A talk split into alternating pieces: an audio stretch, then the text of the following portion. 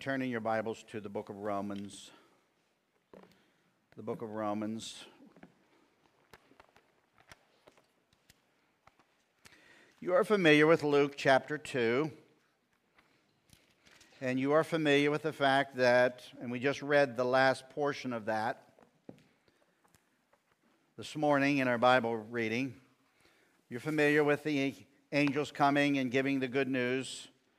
There's so many words in, in that particular passage of Scripture that connect us with Christmas.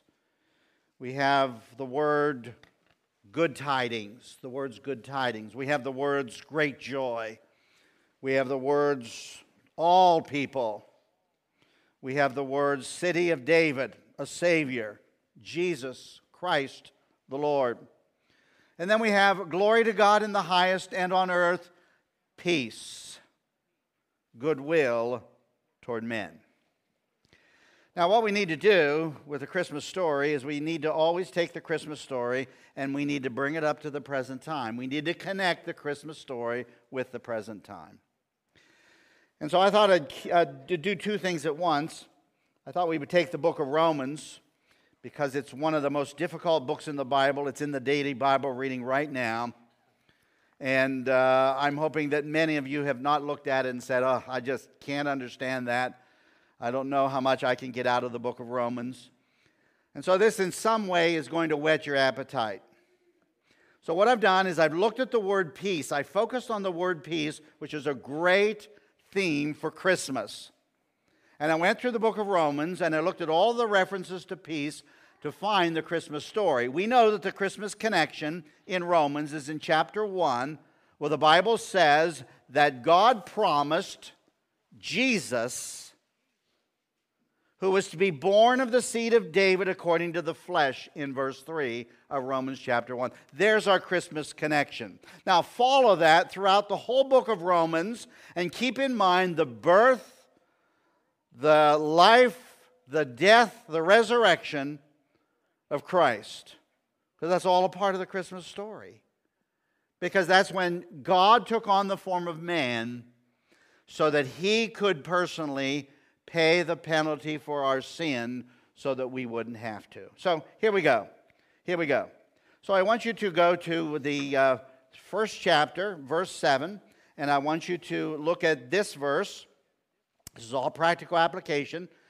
We, I have chosen to take references out of Romans and just use as much of the context as we possibly need and no more.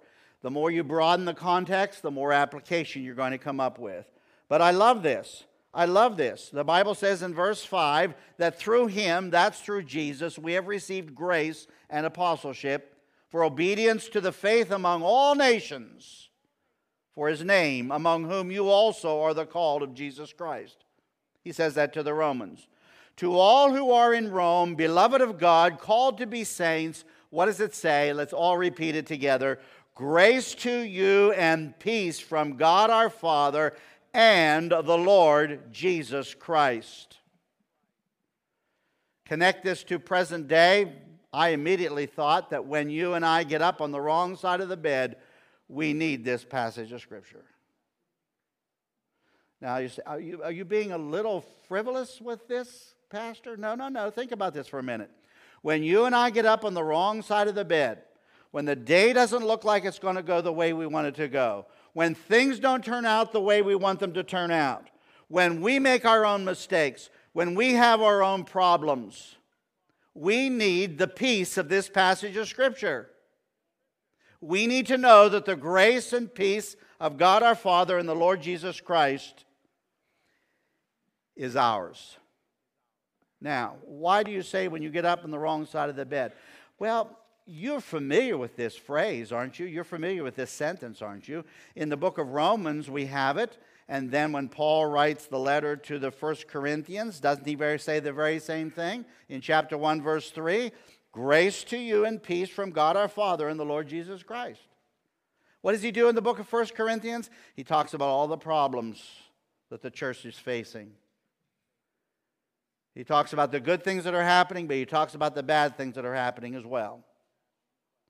And I've always wondered, even as a kid, as a kid, excuse me, I've always wondered wow, Paul, how can you say grace and peace when you've got so many problems to deal with?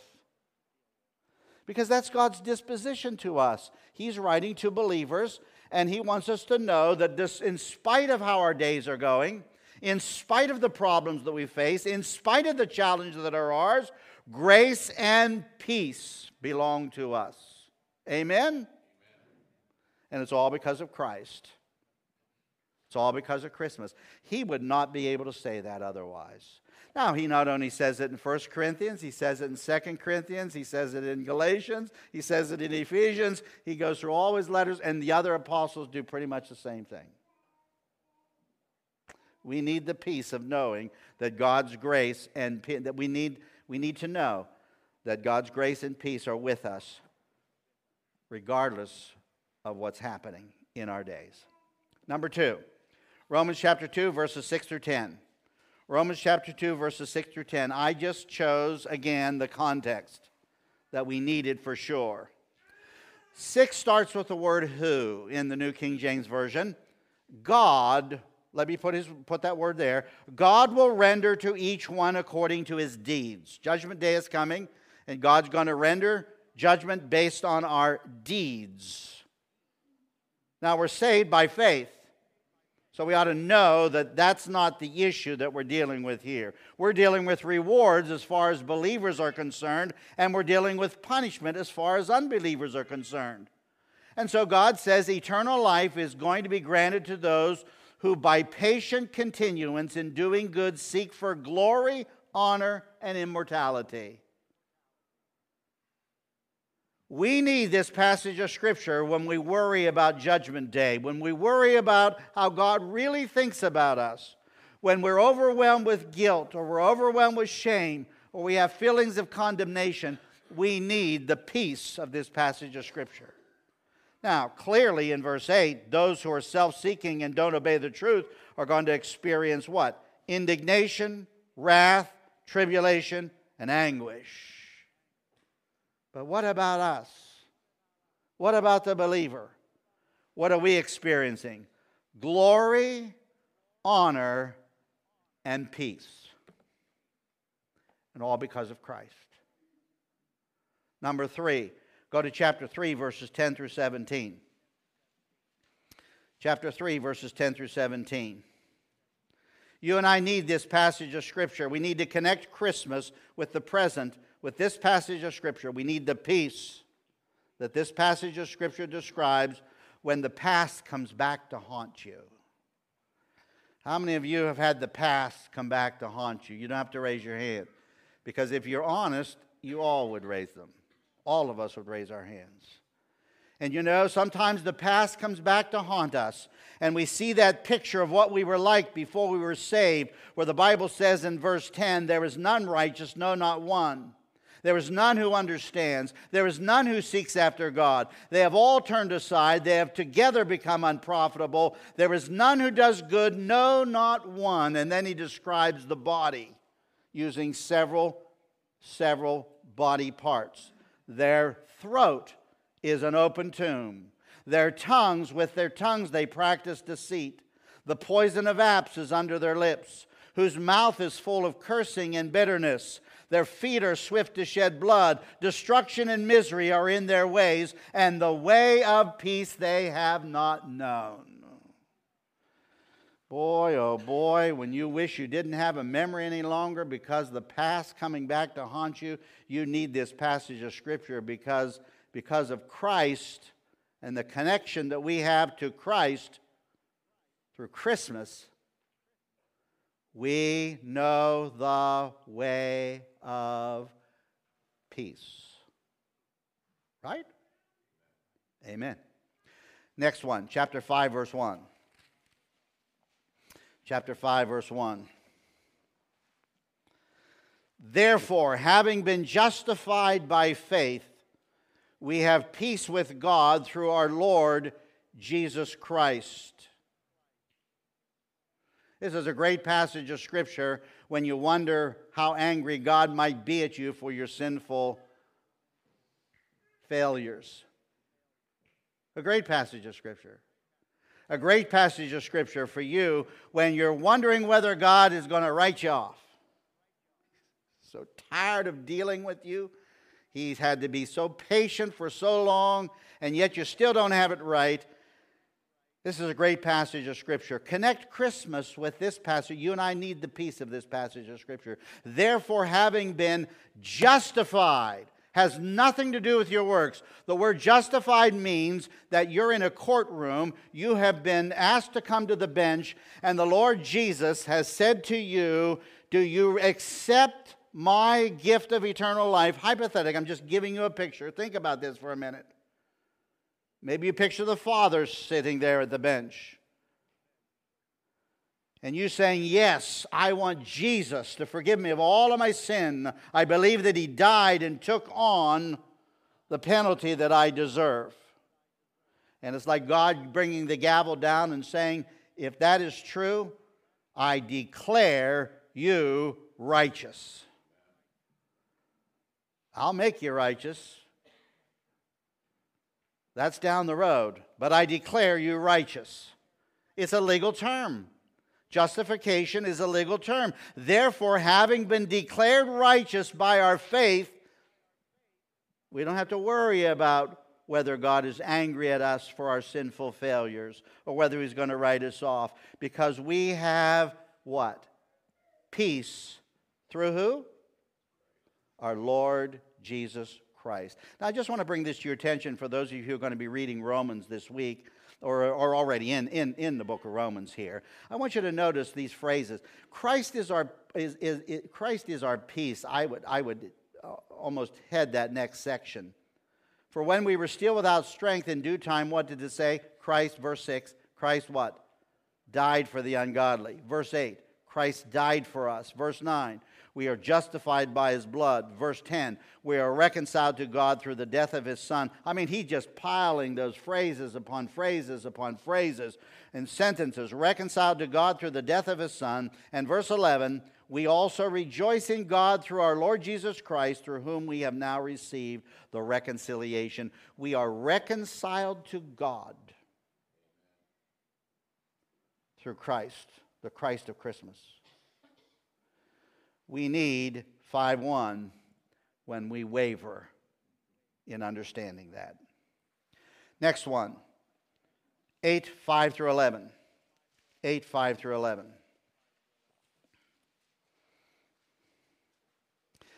Now, without a lot of commentary, I think you'll understand what this is talking about. But we need this passage. We need the peace of this passage of Scripture whenever we are struggling to break free of a sinful habit or indwelling sin.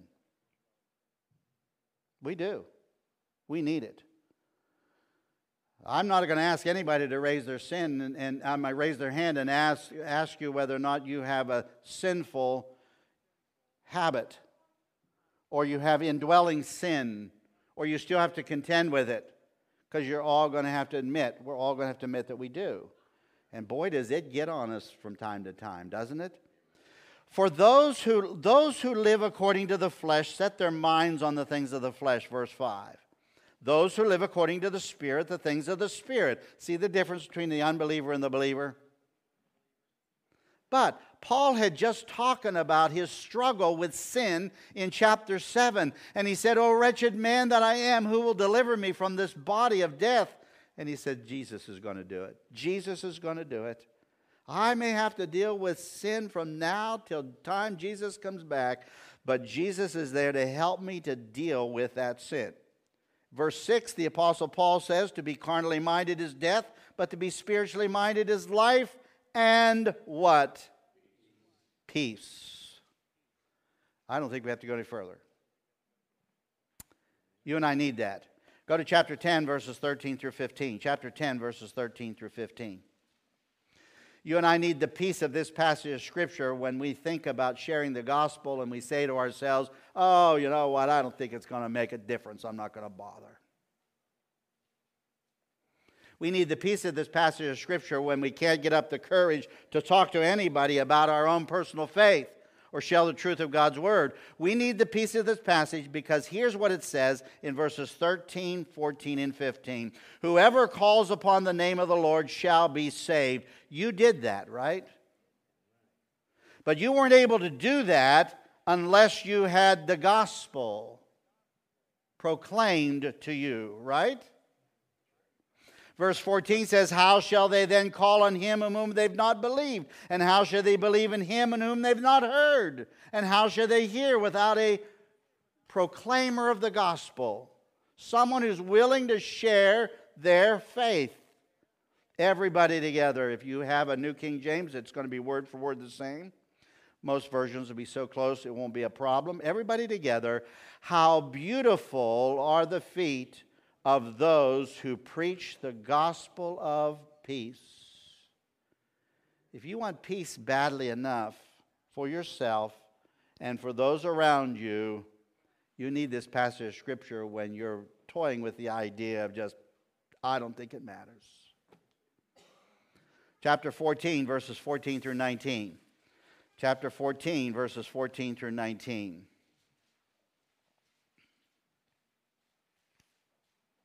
You and I need this passage of Scripture when we sit down with other believers and we recognize that there are differences between us in the way that we think, in the way that we act. Now, Paul uses as an example of the differences here that lead to conflict between believers, he uses food as an example. Some think it's okay to eat certain kinds of foods. Remember, in the Old Testament, there, dietary, there were a lot of dietary restrictions, you see. But Paul uses that as an example. He says in chapter 14, he says in chapter uh, 14, verse, uh, verse 16, I'll shorten the context here. Don't let your good be spoken of as evil, for the kingdom of God is not eating and drinking if you guys are going to get together and you're going to fight over whether or not it's okay to eat this or eat that, or is it okay to eat this here or eat that there or whatever, he says, listen, the kingdom of God is what? Righteousness and what? Peace and joy. Another good Christmas word to link with peace. Peace and joy in the Holy Spirit. So in verse 19, he says, Therefore, let us pursue the things which make for peace and the things by which one may edify one another, instead of us locking horns as believers over our differences. He could have chosen bigger, bigger things. But isn't it amazing how sometimes the smallest things will cause problems?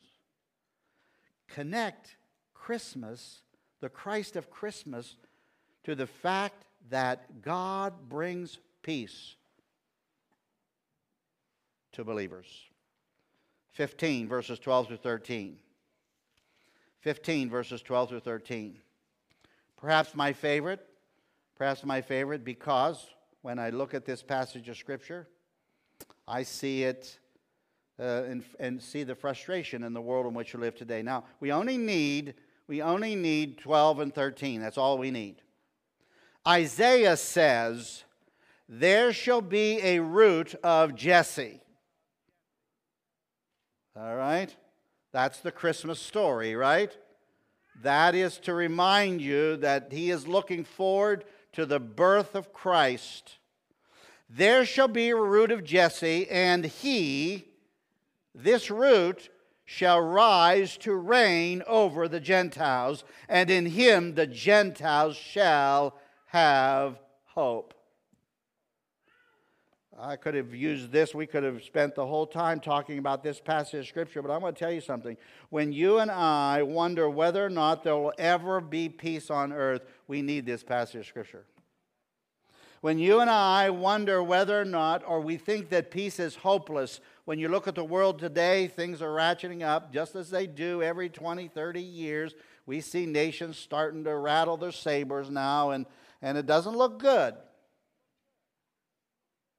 But we need this passage of Scripture when we worry about whether there's going to be peace on earth. I'm glad that Christ is going to come. I'm glad that he's going to rise to reign over the Gentiles. And I'm glad that we as Gentiles can hope in him. Amen? Now may the God of hope fill you with all what? Two good Christmas words joy and peace in believing that you may abound in hope by the power of the Holy Spirit. If you've lost hope, you need the peace of this passage of Scripture. And then finally, verse uh, 30 and 33. Well, we actually have two, real quick. But, but you know, I'm moving pretty fast, so don't worry. In 15, verses 30 through 33, now I beg you, brethren, through the Lord Jesus Christ and through the love of the Spirit that you strive together with me in prayers to God for me, that I may be delivered, be delivered from those in Judea. Paul was facing hard times. He was facing difficult times.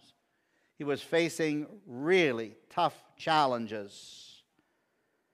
And he said, I need your prayers. Maybe he at this point was wondering if God is really with him through tough times. How many times have you said, I know God says that he's with me everywhere I go. I know he says he's with me always, but I really wonder whether or not there are some times when maybe he isn't. Have you wondered that? Look at what he says. I'm going to go through some really tough times. But verse 33 says, Now the God of peace, not with me, he's already resolved that issue. He knows God's going to be with him. But now may the God of peace be with you all. You need the peace of this passage of Scripture. And then finally, one last one. In 16 verses 19 and 20, Let's look at this passage of scripture. For you, oh, for your obedience has become known to all. Therefore, I am glad on your behalf. But I want you to, here's a command. Let's turn this into a command. Be wise in what is good and simple or innocent concerning evil. There's a good goal for the new year. That's a great goal for the new year. But it's what he says next that really helps us to connect the Christmas story with the present, you see. Because when the evil one, you know who the evil one is, don't you? Satan. Boy, he knows how to tempt. Boy, he knows how to get you into compromising positions. He knows how to back you into a corner. He knows what to do to chain you up. The devil knows exactly what to do. But when the evil one is unrelenting in his attacks to take you down, because that's what he wants to do. You need the peace of this passage of Scripture. Because God promises, through Paul, he says, the peace of God will crush Satan under your feet shortly. The grace of our Lord Jesus Christ be with you. And it's because of the grace of God that he will crush Satan. Well, there you have it. So if you're reading through the book of Romans, you have like 10 good practical applications. You could have come up with probably 10 more. 10 more. But there they are. Connect the Christmas story to your present circumstances. You know what? The shepherds, when they went out, the Bible says that when they heard the good news, they went out. They went all through the city streets sharing the good news of the gospel. I can see why. I can see why. Gracious Heavenly Father, thank you. Thank you for these wonderful truths. In Jesus' name, amen.